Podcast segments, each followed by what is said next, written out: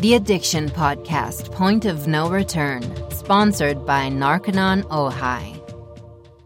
Hello, everybody, and welcome to the Addiction Podcast, Point of No Return. My name is Joni Siegel, and I will be your host for today's episode. I want to remind you before we get started to subscribe to our podcast wherever you listen to podcasts, and also to check out our YouTube channel and give us a nice rating on either where you listen or where you watch on YouTube. Give us a good rating because then people find us. Um, we want to reach as many people as we possibly can with a message of hope and help and positivity, if there is such a thing these days.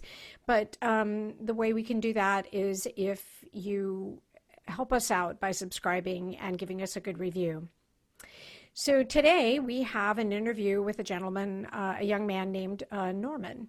And Norman just completed the Narconon program at the facility that is our sponsor, Narconon Ojai. So I don't have a lot of background on Norman, so we're going to just let him tell us his story. Well, Norman, thank you for being on the podcast today and being willing to tell your story. I really appreciate it. Oh, thank you for having me absolutely. So, the way I typically start these interviews, and I'm going to put you there as well, is how did you get started on drugs? How old were you and what happened? So, I was about 13 years old when I started, uh, like, just with the basic stuff like smoking weed. Uh, I used to kind of hang around in the backyard of my dad's house and kind of hide it uh, in the backyard where no one ever went. So kind of untouched territory. I would keep all my stuff. And um, where did you get the weed? Uh, just from a guy I knew at school. Uh, it was kind of like it was more of a. I saw other people doing it along with kind of like uh, my cousin as well. So I'm just like, oh, you know, my cousin seems pretty cool. You know, why don't I? And then it kind of just went a little downhill from that. But it started about 13, 14 years old. Yeah. Okay. And then were, you were in school, obviously. Yeah, I was in school. Um, it wasn't. It started off not as like an everyday thing, but you know, just kind of uh, maybe on the weekends, and then you know, slowly progressed into, you know, uh, doing it when I fell asleep, and then kind of like after I, you know, after school, sometimes before school if I got up early enough. So yeah. How did it affect your school? Uh, my attention span definitely went down. Um, I wasn't able to really concentrate on school, you know, in the classroom as well. I was talking a lot. I was not exactly getting in a lot of trouble, but my teachers definitely didn't appreciate the fact that I was distracting other people. You know, my grades slipped a lot. Uh, I just even when it came to taking like big tests and exams, you know, like such like SATs, like and um, what are those like the school wide exams that people take in elementary and middle school? I don't like, know what they're called, but yeah. Yeah, I mean, you know, usually they take about an hour, two hours to do, and I'd finish them in like 30 minutes. You know, I'd just be guessing, doing little doodles on my, my exam sheets, and I just didn't really want to be there. So, wow. Now, do you know what your grades, like what your, average, your grade point average was before eh, to compare with after? Do you have yeah, any idea? yeah, I mean, I basically it was about like a B, B average, like you know, high C, low B, um, and then it kind of slipped down to I was only passing the fun classes like PE and you know art, arts and crafts and computer class. so anything I had to put my mind to definitely, uh, definitely didn't work out too well. right. Did was your were your parents at all aware of what was going on, or did they suspect, or? Uh, I'm I'm sure they knew a little bit of something when they started to notice my attitude and just kind of overall demeanor when I was just around them. You know, they always used to describe me as this happy kid who was full of life, and then they slowly saw me turn into a person that was, you know, never happy, and then you know always finding something wrong you know, like looking at me and just feeling like something was always wrong. But I would never talk about it. Yeah. Did they suspect at all that it was drugs, or if? Uh, you know, I'm not sure. To be like at first, you know, I just, you know, I used to play video games a lot, so I think they might have thought that I might have stayed up a lot. You know, I'd be tired all the time. But you know, in reality, I was doing something. You know, you know, in the backyard and you know behind the scenes that kind of contributed to what was going on in the front lines. Right. Yeah. Were you what extracurricular activities were you into when you were in school? Um, just kind of like I used to play flag football when I was in middle school. Um, I was on the basketball team. Uh, when I got to high school, I played freshman football, and then I kind of uh, jumped out of that because my grades were slipping, you know, as well in in high school. And then I spent about a little bit in college, but I didn't do very much. Um, yeah, I didn't. They had you know intramurals and stuff, but I wasn't interested in that. Being my size and uh, just what I was doing. I got it. So marijuana. Did you go beyond marijuana? Did you start trying other drugs?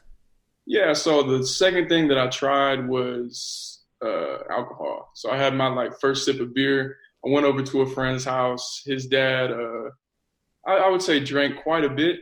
Um, I probably call him an alcoholic, but he drank quite a bit. And then when his parents weren't home, sometimes I don't know why they left us home home alone together, but they did. Well, he knew where his uh, little alcohol cabinet was, and we had a, I believe it was, I want to say Bud Light. So we just had a few cans of Bud Light and just went swimming after that. So I mean, it felt good at the time. You know, I didn't like the taste so much, but you know, I liked the way it made me feel compared to uh, me using you know marijuana so much you know i got so used to that feeling i'm just like i need to feel some different time you know something different. Interesting know? and then what happened after that? Where'd you go from there? So after that it kind of progressed into me drinking and you know smoking you know every other day to almost every day. And then you know once i got used to that i progressed into taking psychedelics um, such as like LSD or mushrooms. And uh, one of my friends had gotten a, uh, a research chemical, I believe it was called, I want to say 4H, 4HO DMT or something like that. From so was, I think he bought it online. Wow.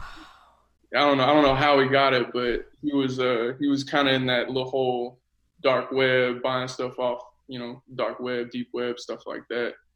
So I guess it's kind of like a liquid version of shrooms, mushrooms. So you just mix it with water and stuff like that. But it kind of went into psychedelics to where I was doing that maybe once to you know once twice a month, but only with friends would come over.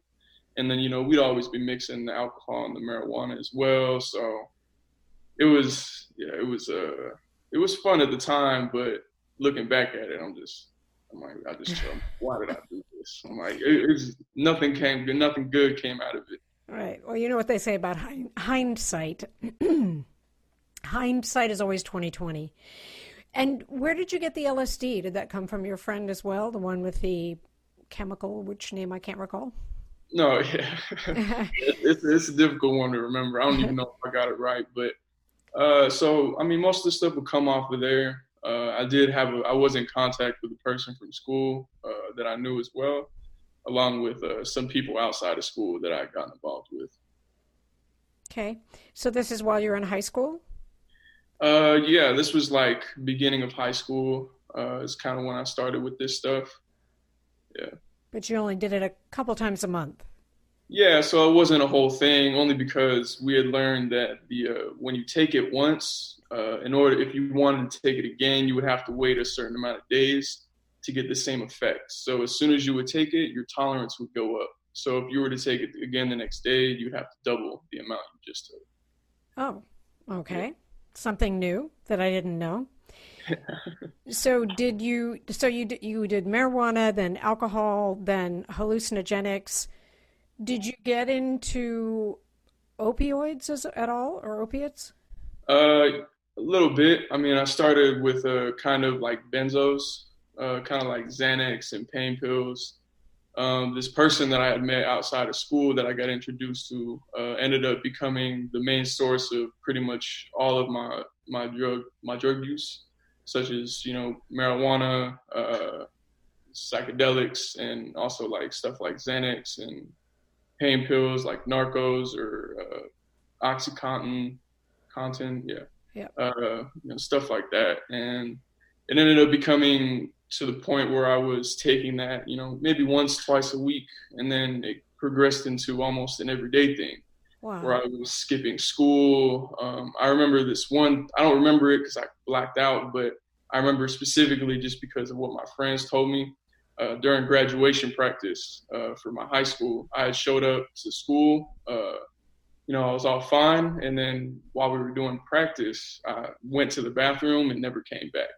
Wow. So the story is that I had taken so much Xanax that I didn't return back to the practice graduation. And then I was, you know, walking around school singing and stuff. And they were all surprised that I was even didn't get caught, but I had no idea what happened. Wow. You know, and yeah, and it was just like leaving school in the middle in the middle of it, you know, spending all my money on uh on all this stuff. Uh the biggest part was the Xanax. Like once I got a hold of that, I couldn't get off of it. Mm. Like just just how it made me feel. Even though I forget stuff, you know, I wouldn't really care. Um, it just it got to a point where, like, I was. I was like messing. I barely. I mean, I barely passed high school. Like the last year was probably my senior year was probably the worst. Uh, you know, I would leave class and then go smoke in the bathroom and come back and pass out between classes uh, during class and it was just it was just really bad i never got anything done you know my parents i'm pretty sure they suspected something but they never wanted to say anything in fear that how i would retaliate to what they said right and you had brothers and sisters right yeah i got two little sisters they're did they, about did they know what was going on at all uh i don't believe so I mean, I do have an idea. There would be a couple times where I would just get so out of my mind that I would just walk around the house aimlessly and I try to talk to them, and then the next day they'd tell me I was slurring my words and stuff like that. So I think they knew, but then again, like they they didn't say anything, just in fear because I was a I'm, I'm a pretty laid back person when it comes to uh, just talking in general, but I think most of my family and friends know that when I start to get angry about a situation, I get angry. Like, you know, it depends, doesn't, to me, it seems like it doesn't really matter what type of person or who you are. I'll end up starting to get kind of physical and just like yelling because I want to be the dominant person in the argument. So I'll do my utmost best to make sure you know it. So I'll, I'll remember that if I ever if I ever meet you in person. oh, you shouldn't have to worry about that. I know. I'm just people kidding. Were just, yeah, people were just afraid of like just making me angry and fear that I'd do something that I would regret, and I know I have when I gotten angry, but. Yeah. Right. Well, I think one of the problems that happens with the drugs is that the um, the sense of uh, what's the word? Like you know like your own innate sense of not crossing a certain line. I think a lot of times that just goes away and you do things you never would do if you weren't on drugs so i can understand that. So after you graduated from high school what happened then? Um well I actually before before i get to that i actually had started uh getting getting into like uh, cocaine and stuff like that while i was in high school as well Okay. this person that I would get all my stuff from, uh, we would have parties all the time, and one you know one day he kind of introduced me to this while I was kind of like really drunk, and I, you know I, you know, I did a probably about two or three lines, which was a lot for a first time, or at least for me. And I almost like I passed out on the couch because I felt like I wasn't able to breathe correctly. You know, it's like uh, I was sitting there, all this stuff was happening around me. You know, usually when you see people doing that type of stuff, they're all dancing around and hyper. And it's like as soon as I did it, something in my body didn't didn't agree with me. And I just I could feel my heart rate slow down. I was getting dizzy, trouble of breathing, and then I ended up just passing out on the couch, and no one knew about it either. But uh, I mean, once and then once I got out of high school, um, I went to college for a little bit uh, over in St. George, Utah. It's called Dixie State. Okay. Um, that's when kind of stuff really started to escalate uh, for me, at least. Uh, you know, I was I started off doing okay. You know, I was still drinking and uh, taking Xanax and smoking marijuana while I was there. So you know, for I went to class for like the first couple weeks, and then it, you know every day or every four days because I didn't have that many and then I slowly went down to three days, two days, one one day a week, skipping a whole bunch of other classes. And then I got really into this started when I was in high school, but it got you know got a little bit worse when I was in college. I started uh, dealing drugs as well. So when I was in high school, it would be a lot of um, selling marijuana to the kids uh, or people more people outside of it because I didn't want people knowing at school what type of person I was. Um, along with you know just like pain pills and uh, cocaine, along with uh, I think they call it they call it lean, which is you know like promethazine with uh, codeine. It's kind of like cough syrup. Okay. So I know a lot of like influential people, like you know rap artists and stuff, use it as well. You know they rap about it, have it in their songs, and so that that was one of the things that I was also using as well. But um, when I got to college, it was uh, it was mainly dealing around school like the college because I lived right across the street in the dorm room uh, for part of it, and then I lived on campus. But you know, down there in St. George, they frown upon it so much. Like you can get a pretty hefty fine, and depending on how much you have, you get a lot of jail time. Um, so it was kind of like I was selling it out of my house, uh, out of my dorm room sometimes, or I'd walk around campus.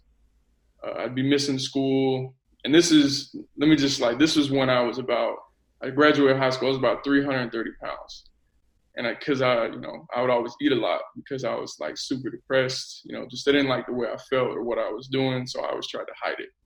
But during this time, my freshman year at college, I had been taking so much stuff that I was only eating about maybe once to twice, uh, once to twice every other day. Okay. So I had lost like 80 pounds just from starving myself because I was taking so much. I had no appetite. Uh, yeah, it's it. It really didn't make me feel good. I was up all hours of the night when people were asleep, so that I could walk around campus and get it to people that needed it two, three in the morning. Um, and then and then it got like I, you know, I started. I got kicked. I ended up getting kicked out of my first dorm room uh, because there was an issue with one of the resident uh, managers seeing a video of me online, uh, I believe snorting a, a, pain pill off my laptop in the dorm room. So they got a hold of that. They kicked me out. Uh, and I was living at my friend's house on the floor for a few weeks, um, not being able to like eat, you know, just because I didn't have any money. You know, I lost all of my stuff after that. You know, uh, all my money, all my drugs that I was selling. I had no source of income. I didn't have a job, and I just like, I was all I started to take stuff from other people. Like even my friends, I would steal either like stuff out of their wallet, or I would take, uh, you know, drugs that they had so I can use them myself.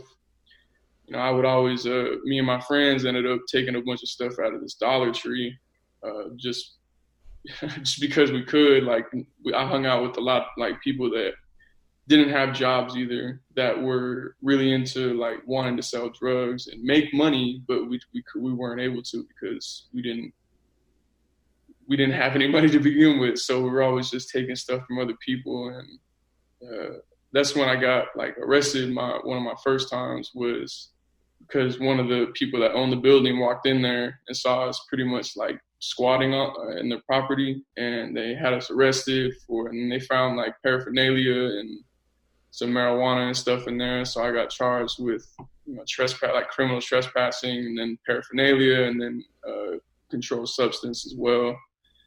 And so that was that was kind of a, a little issue I had to deal with, being able to having to get out of that, and then finding an actual place to live. So, how uh, long ago was that, Norman? Do you know what year? Yeah, it was about 20, I want to say end of 2017. Okay. Uh, around end of 2017, beginning of 2018. Okay. Um, and then around the same amount of time, I had uh, me and my friend had actually gotten enough money to uh, to go to Vegas and pick up uh, what's called a boat of, of Xanax, which is about a thousand. I think what I was getting it for was about a thousand uh, Xanax bars.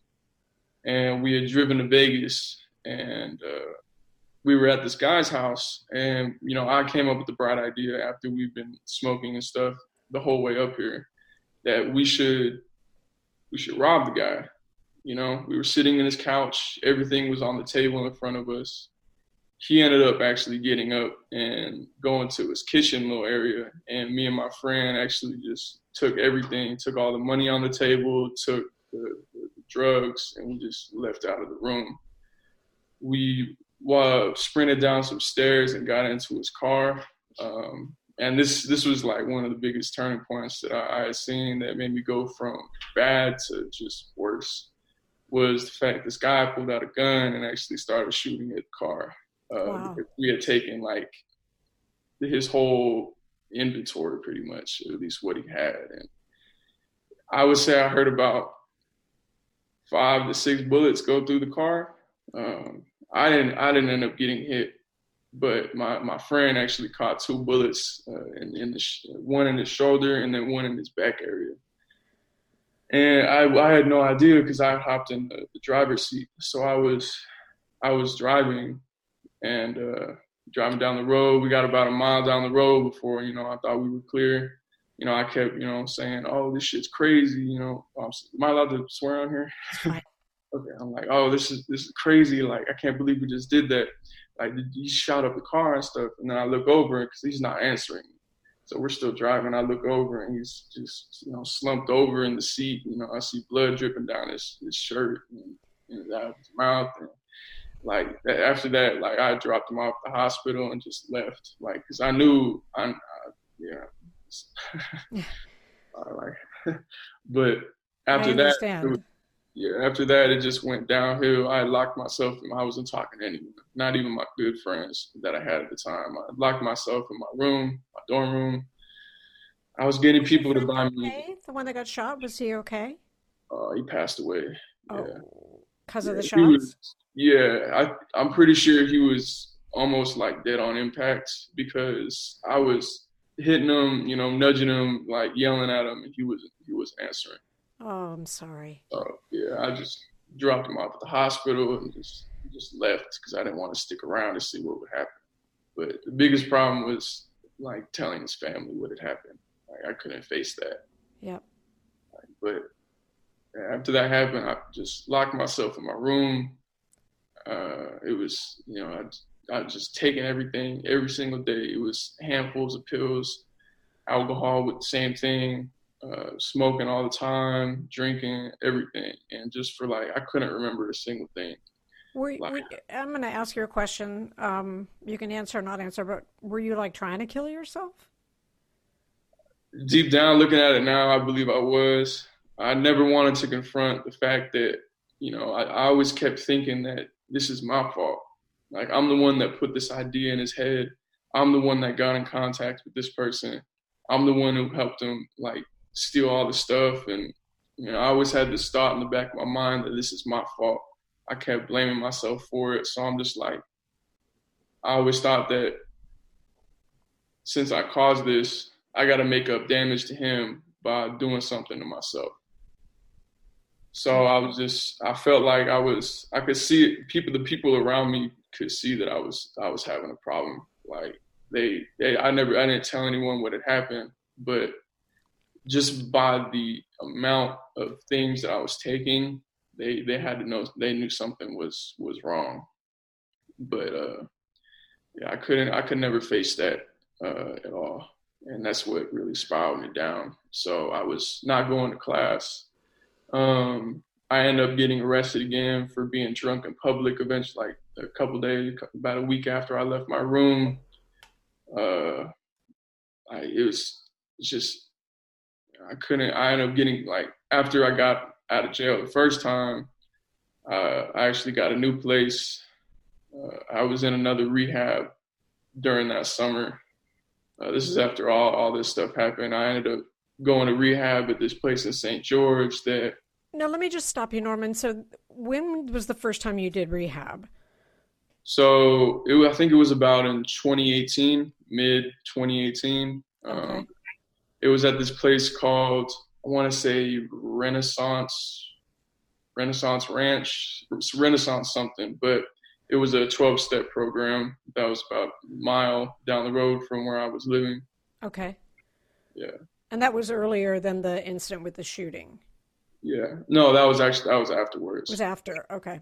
Yeah, so that the, the, shooting part happened about beginning of 2018, um, about around I would say February ish.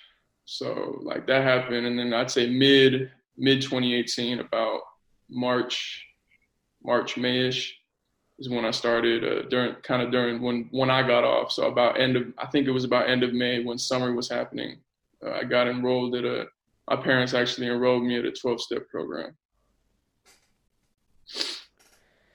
Okay, sorry.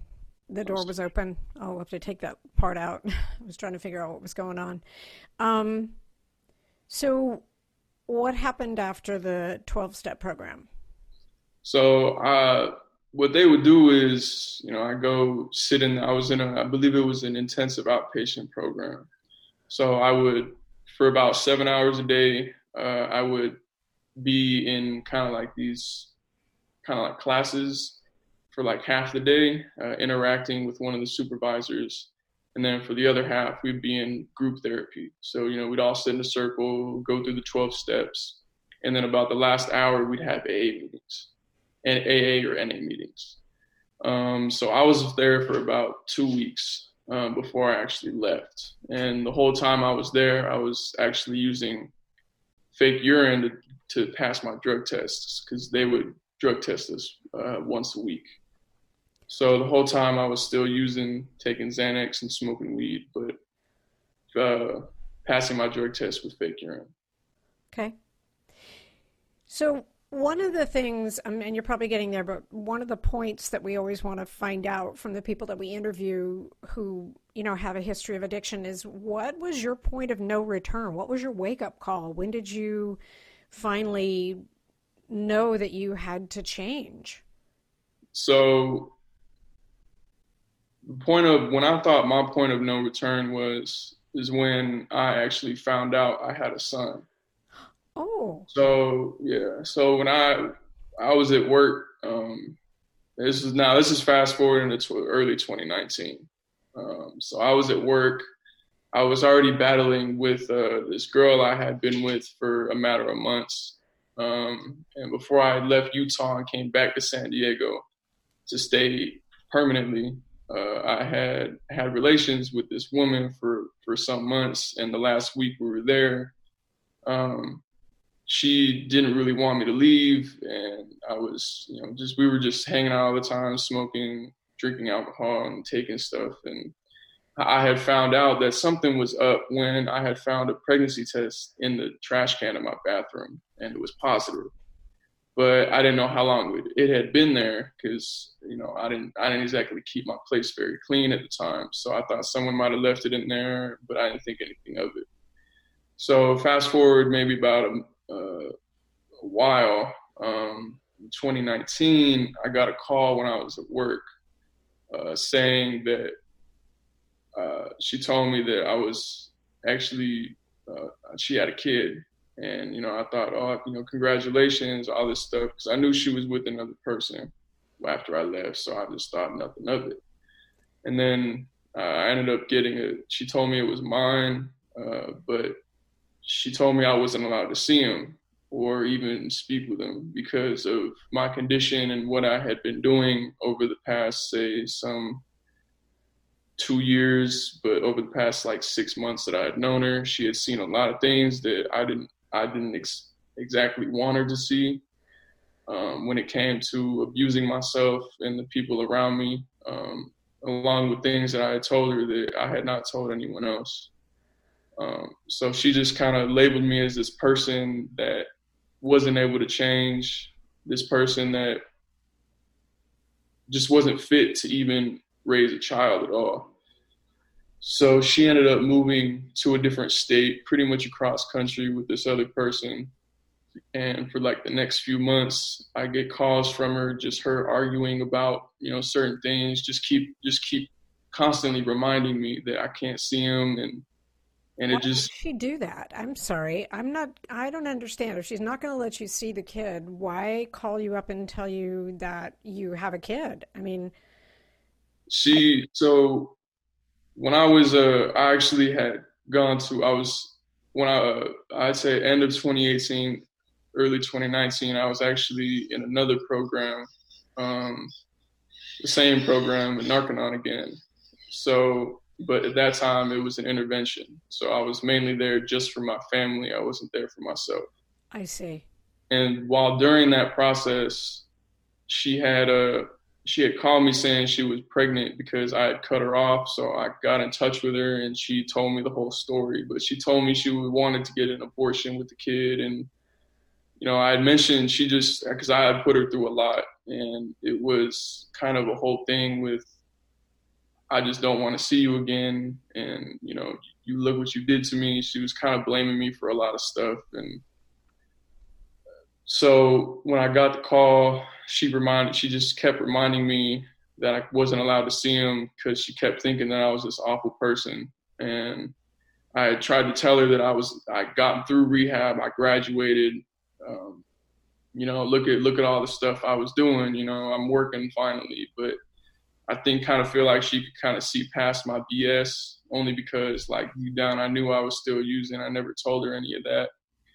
Like she just she she would she would call me and argue with me about just the person she was with like oh, i had an argument with this person and blah blah blah and, or with my boyfriend and i'm like i don't know why you're still calling me like i was talking to my dad about this and i'm like well she probably still has some interest in being with you only because like he's like i can predict maybe like six months to a year down the road she'll come back and want money for all this stuff and I'm like, uh, I mean, that makes a little bit of sense. I tried to keep the communication lines open a little bit. You know, she was calling me a lot, but it ended up getting to the point where every time I would talk to her, I would always just feel so terrible about myself. Gee, I can't imagine why. Yeah, right. I- I'm sorry. You are listening to the Addiction Podcast, Point of No Return. For more information on the podcast or to reach out if you have a story you would like to share with us, go to our Facebook page by the same name, or you can email us at theaddictionpodcast at yahoo.com, or go to our website, theaddictionpodcast.com, or call us at 727 314 7080. And please remember to subscribe to our podcast wherever you listen to podcasts and give us a five star review. For more information on our sponsor, Narconon Ojai, visit their website at narcononojai.org. That's N A R C O N O N O J A I dot org. Or call 1 866 231 5924. That's 1 866 231 5924. Sometimes, the hardest thing about getting someone into recovery is getting them to agree to treatment. Bobby Newman, a certified drug counselor with 30 years' experience and an over 85% success rate as an interventionist, has created a series of 12 videos that you can use right now to learn every step to get your loved one to agree to treatment. Call 1 833 918 0008 today and say the word podcast to get a 10% discount. Or go to newmaninterventions.com and type in the word podcast for a 10% discount. This service comes with a free one hour consultation with Bobby. Yeah, I just I feel so terrible that I would just go out and just abuse my body and just put all this stuff in just because I never wanted to feel anything. Like I got to a point that was the point where every day was just numb. I, I didn't feel I didn't have any emotions. You know, I, I, I was just living each day by what had happened in the past, and and it, it just I didn't want to feel anything. It's like another part was like when I was using it, I never was communicating with my family at all, and one of my sisters had expressed that she was going through depression and that she was having uh, like these suicidal thoughts and I just I can't even think about it now at the fact that I wasn't even I wasn't even there for her when she was having these thoughts. You know, I'm like being I should have been there talking her through anything. Like she's still alive today because, you know, luckily she had my other sister and my father, but I'm like just I kick myself every day at the fact that when she was talking like this, I was out and like I could have lost my sister to what I was doing. Like could it's I could I could I couldn't handle it. So after all this stuff happened, I had um I had gotten in contact with uh, Fabian uh, Padro at Narconon Ojai, and I told I had actually let me oh my bad let me let me come back to this. So I ended up having to actually go back to Utah for court to handle a, a, a drug charge and alcohol charge back in early um, or late 20 or early early 2018. So I had gone back there uh, after work. I had uh, shown up high at work. Uh, my boss knew it. He kind of kicked me out of the kicked me out of the office and told me not to come back till I go to court. So I, flew up to Utah, went to court. Um, the whole time I was there, I don't remember anything because I was just so so out of it and didn't want to feel anything that I was just taking a bunch of stuff like Xanax and pain pills, along with smoking a lot of weed and to drinking alcohol as well. And it, I, I couldn't remember anything. I didn't even remember going to court. And then I ended up like losing one of my best friends to just something that I had done while I was while I was under the influence.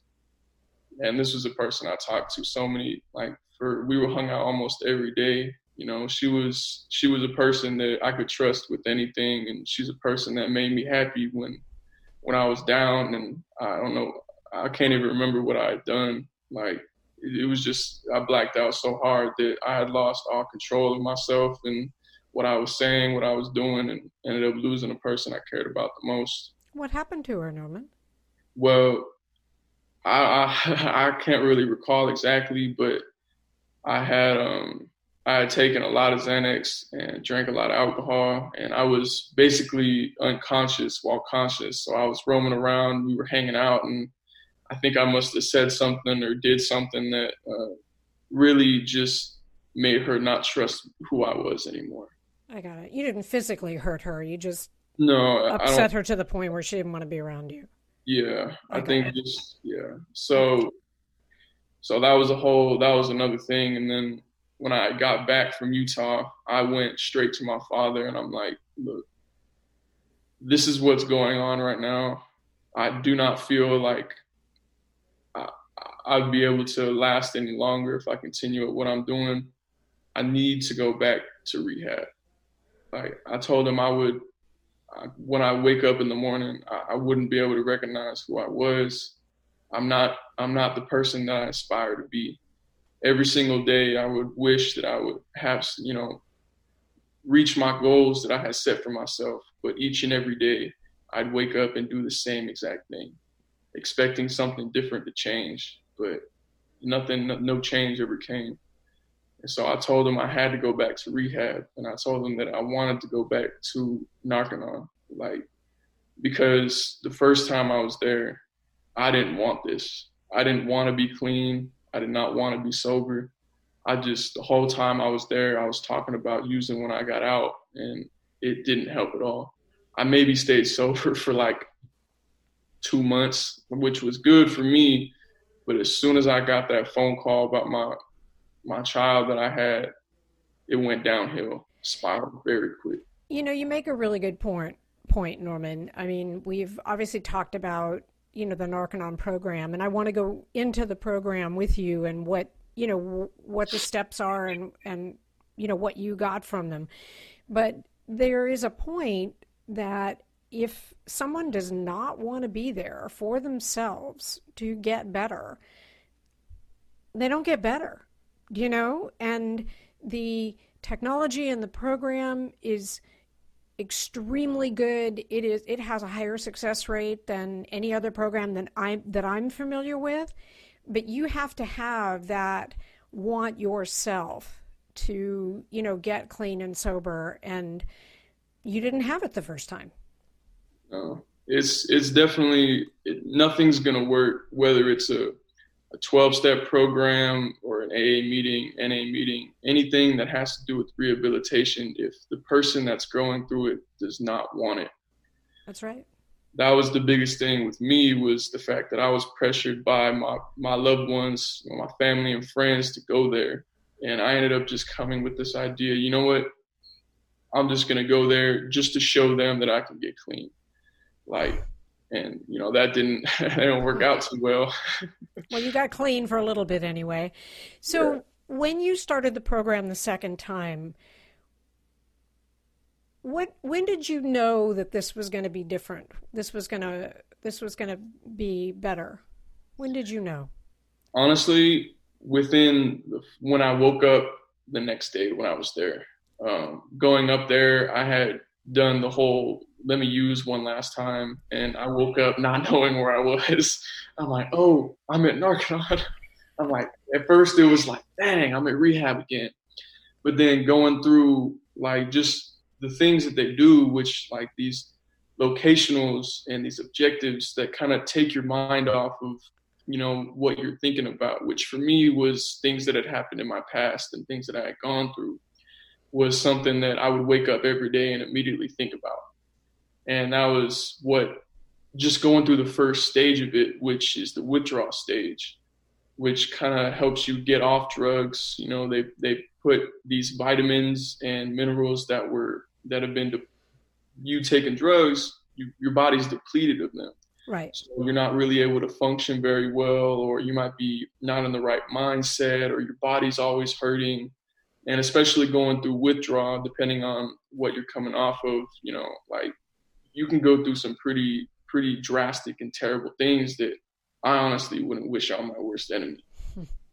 like it's yeah, so like just being able to have someone there with you go through it and that wants to see you do well and like just being able to have them take you out of your past and put you into present time and think about your own self like you're there to get yourself better right and that's one of the things that they constantly reassure you about is that you're here for yourself for no one else this is about your life this is about you achieving the things that you've always wanted to. Like this is a stepping stone for you, and that's kind of what I realized just even within the first week of me being there. Wow. Like, because I knew I wanted to be different than what I was doing, and it definitely showed even to myself within the first week of going through withdrawal, getting off these, these these things I was taking, like it just I wanted I wanted it so bad right. that like, even going through even going through my my withdrawals, like it was I was smiling almost the whole time. so the new life sauna detox, yeah. how is that different? So you honestly for me and I can I can see this even with the people that I was going through the program with, it's something that you can see changing almost every day you know, every day as you, what they do is, is they kind of, uh, they put, you know, more minerals and, and vitamins and these, these good essential oils that, you know, and, and uh, if you kind of put them into your body, they'll kind of replace the old, you know, the old and the bad oils and the bad fats. And um, they also put this thing called this vitamin called niacin within your detox program which kind of helps, you know, get the blood flowing to when you get into the sauna, and it helps actually get rid of the drug toxins that are lodged in the fatty tissues, along with like your body as well. So what they do is is that you first start off with taking your niacin, and then you hop on the treadmill, or you know they have a, a bike you can go on, just to start to get the blood flowing, you know, and you'll instantly feel the effects. Like uh, for me, it was the redness and also with uh, the itchiness, and like that's how you know the niacin is working.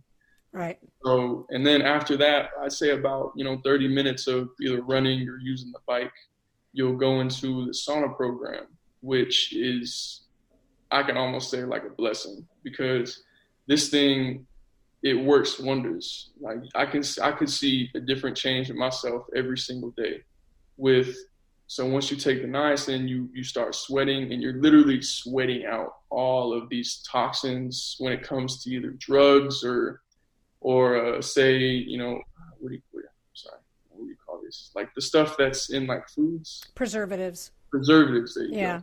Things like preservatives and you know oils and stuff that you put on your skin to like deodorant or cologne. All these things that have been lodged in your body like are starting to come out with all these minerals and niacin that you're taking. It's literally flushing these things out through your pores and you can feel just rejuvenated. And you can smell it and you can oh, feel oh, yeah. it yeah, yeah. You, you, you, know just for the listeners um, the this is based on research that um, L. Ron Hubbard did, and it's pretty well known that when you ingest something that your body can't use, it's not a protein, it's you know, it's not a good fat, it's something that your body can't use, um, it gets dumped in the fat. That's what happens to it, and so. Um, that's what comes out when you do the sauna program, the New Life Sauna Detox, is anything that has been lodged in the fatty tissues. It breaks down, it comes out. Now, did you experience any of the drugs that you had taken? Uh, yeah, so the sauna.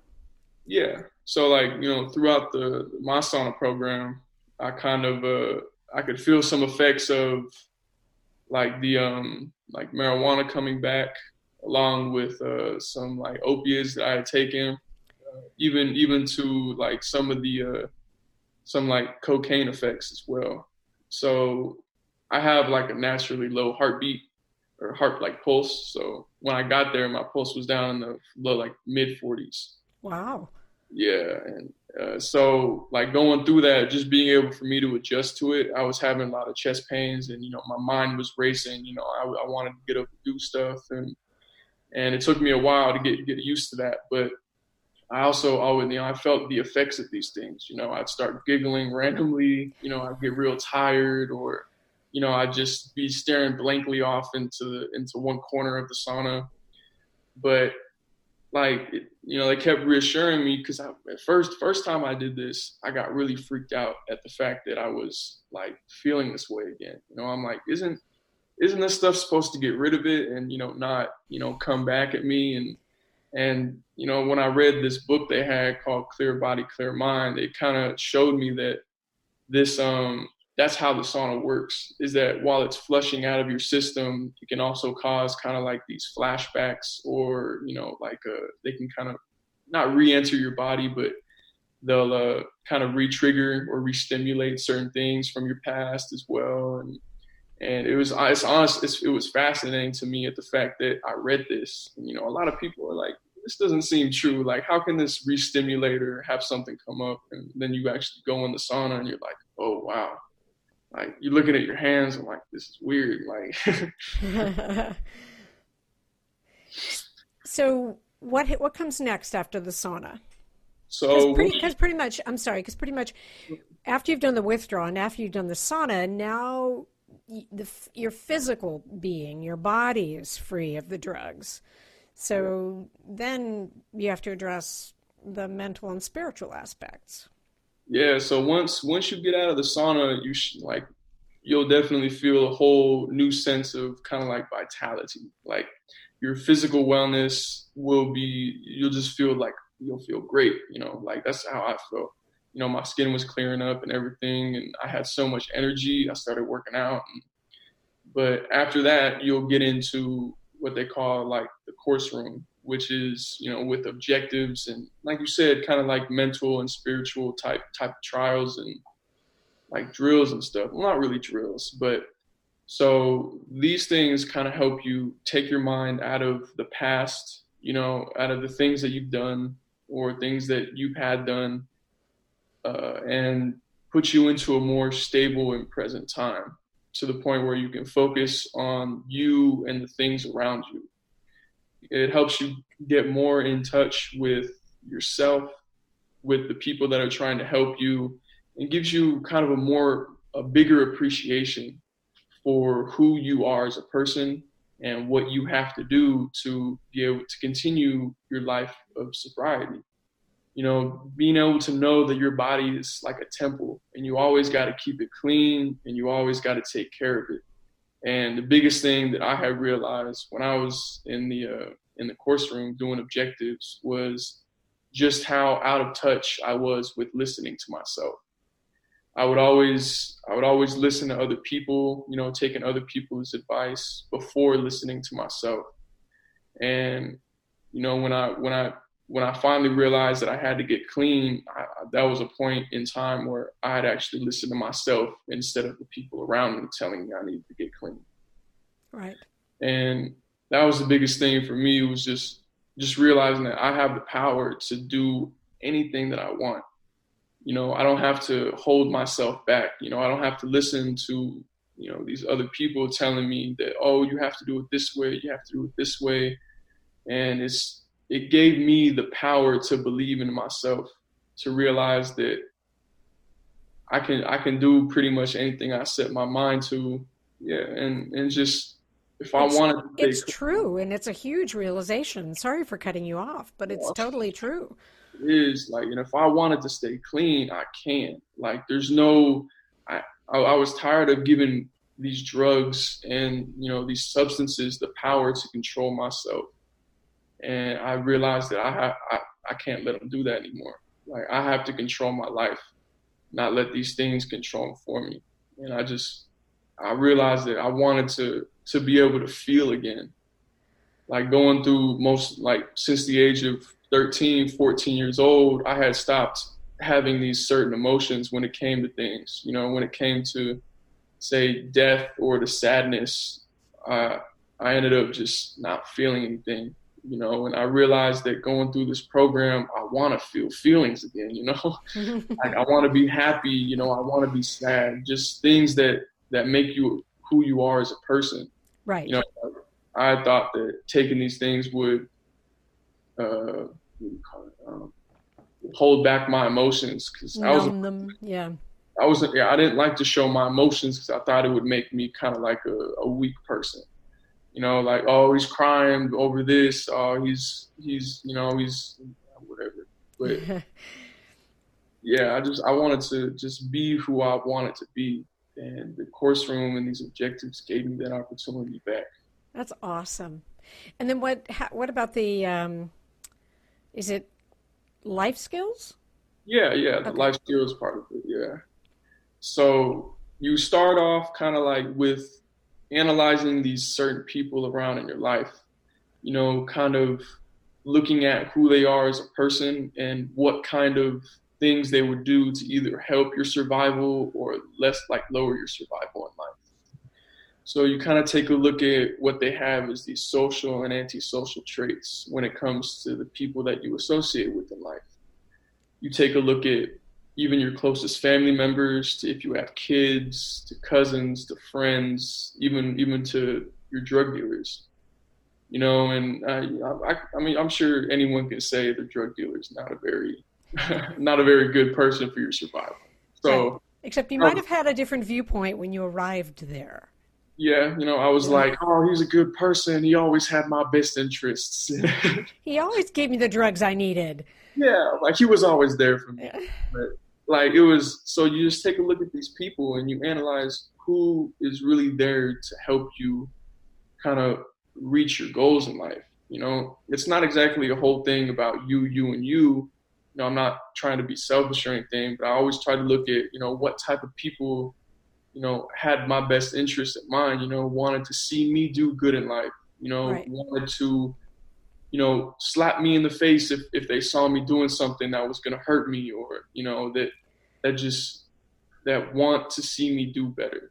Right. And, you know, I always try to surround myself now with people that build each other up when it comes to even just small things, you know, like when it comes to pushing yourself on that last rep in the gym or, you know, like wanting to, you know, I do estates now at Narconon. So, you know, weeds are the biggest problem. So I always try to have my friends like, oh man, you got to pull that weed. You know, just just being able to see the changes in you and the people around you, like just from being clean was was a huge thing, and and getting rid of these people that I I deep down knew they weren't good for me, but I never wanted to realize it.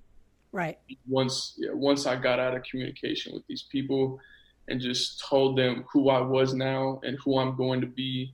And, you know, it, it, it just made me feel this, this sense of like weight off my shoulder that I don't have to deal with these people anymore. Right. Like I'm I'm I know who I want to be. These are the things that I want to be and what I want to do in life. And these are the people that I want to be a part of that now. Right. That's awesome. That's major. So when did you complete the program? So I completed the program I want to say January 27th. Well done. Yeah. Very well done. And you are going to stay there and work? You're doing this, what's it called? The student study? study? Yeah, so I'm, I'm doing, um, well, currently I'm just doing um, estate work. So I'm kind of working around the property, you know, just kind of help trying to give back to, you know, the community, like just trying to give back pretty much, you know, just right. from the things that I've been doing. And I'm working on the property, trying to make it look its, its utmost best all the time. That's awesome. Um, and so I plan on doing that for about roughly the next few months. So until I can start work doing doing staff training and start getting in, you know, working with students and just being able to help them, like just have these realizations that you know that want to help them change their lives and and it's yeah. I, and I think I think that's major because you've been through it and you've got you know, you've got experience being an addict and how bad it can possibly get when you're in that world. And I think that, you know, a, a, student coming to Narconon, I think it's important when there's someone there that they can relate to because they know that you've been there, you've experienced it. Yeah, and it's just I just wanted to be able to give these other people a chance to change their lives for the better and that's one of the things that I wanted to do when I left. Like, you know, I left, I got maybe like a week with my family and I came right back because I wanted to get to work, you know, being able to help around the property and just, just make the world around myself, around the world better in general. Like if I can just help one person be able to realize and get off drugs, that was my main goal. Well, let me just tell you that tell it being willing to share your story and all of the nitty gritty about your story is also going to help people. I know it's not a direct one on one like what happens when you're there at Narconon, but you know, we have a lot of people that listen to this podcast, and there are going to be people who are going to hear your story and they're going to relate to it, and they're and they're probably going to think, "Wow, you know, I haven't I haven't experienced that, but I have my own experiences or something that happened to you, they'll go, I can relate to that. So just telling your story, you're helping people. Yeah. And it's just, just being able, like, uh, the biggest thing around me was just not being who I, I wanted to be. Like, it was every single day I was using. And it just made me take even more steps back to where I wanted to be in life. And I finally had gotten to a point where I had realized that everything that I wanted in life was no longer within arm's reach. I had to fi- I had to finally do something about it because it wasn't only affecting me, it was affecting my friendships and my family. The people that I cared about the most didn't really want anything to do with me anymore. Right. Right. And you know, I, I just I couldn't take it anymore. I was just I was I was fucking up too much I was just always sad. I was always looking at the worst part of every situation. And I was always finding excuses to get around certain things. And there was just a light, just like a light switch, a switch that happened in my head that just made me realize I, I can't do this anymore. Right. Right. It, it, it, it took everything in me because as soon as I made that call, the same day I went up to Narconon. So I was like, you know, I still had the addict mentality of, no, don't call him. Like, give me a week to get my stuff in order. Let me go back home and do this real quick. And no, they they got me as soon as I said it. Like within the hour, two hours of making that call, I was up. You know, I was in the car already going up there, and and it honestly made a huge difference in just how I approached life and just how I approach certain things with confronting issues in my life. I no longer run away from responsibility and, and hard work. And it's just, it feels so rewarding to be able to wake up every day knowing that it's going to be a better day, knowing that I made this switch in my life. and knowing that the people around me are just are just happy to be around me again. You know. Wow, that's awesome. Norman, thank you so much for sharing your story. Before I let you go, if you had one message to give to our listeners um, about getting into treatment or just one message that you'd want to leave them with, what would that be? Ooh, okay. Um, it's a lot of the times when you're going through tough times, you always think that there's no way out. Like you always, you you never want to look for that certain way out. You always think that your life is always going to be like this. Well, like it's all it's all up to you. You know, like when it comes to other people telling you you need to get clean, I know from experience how angry that's going to make you because I when when I had my intervention, I wanted to start fight. I almost got into a fight with the person that came and got me. so this choice, this choice to get clean is something that you have to realize yourself. It's not something that you can have other people tell you. There's going to be a point in your life where you're not going to see any any insight of any type of I messed up one. you're gonna see no, like no light at the end of the tunnel. Exactly. You're not gonna see anything coming out of what you're doing, and just being able to stay like focused on what you need for yourself, and just being able to realize that there's always gonna be, like you said, a light at the end of the tunnel, but you just have to be the person to go get it. You have to be the person that wants things in life and actually puts in the work to go get it. And that's that's one thing I realized was if I needed if I wanted something in life, I couldn't rely on other people. I couldn't rely on these drugs and all this stuff to help me get to it. I had to get to it myself. That's and awesome. I can say that this is the biggest thing that will ever that will that changed my life and I hope that the people out there if you're listening to it have anyone going through it or going through it yourself. Like you always got to be there for them and be there for yourself, whether they want to get clean or not. This is this is one of the hardest things to deal with, and if you make this choice to get clean, I can promise you that you will never ever regret it. Awesome. Great message. Thank you so much for sharing your story. I I just I really really appreciate it. I appreciate you having me on here. Well, that was quite the story. We haven't had um, a graduate from Narconon for a while, and um, Norman's story I thought was quite riveting. Uh, everything that he went through while he was addicted, and he's turned his life around, and now he wants to help other people, and it's a great purpose. You got to give it to him. Just a reminder to subscribe to our podcast wherever you listen to podcasts and also to check us out on YouTube. But the most important reminder that I do a lot at the end of the podcast is to remind you that there is help available and there is hope. And I know that when you or someone that you know is in the depths of addiction, it can seem hopeless and you can feel helpless, but there is always help available. I'm going to give you the number for Narconon Ojai. It's 866 231 5924. And it's an anonymous call. You can get your questions answered. You can find out anything you need to find out. But reach out. Sometimes that's the hardest thing, is to reach out for help. And that's what you have to do. And don't wait. Do it now. We'll talk again next week.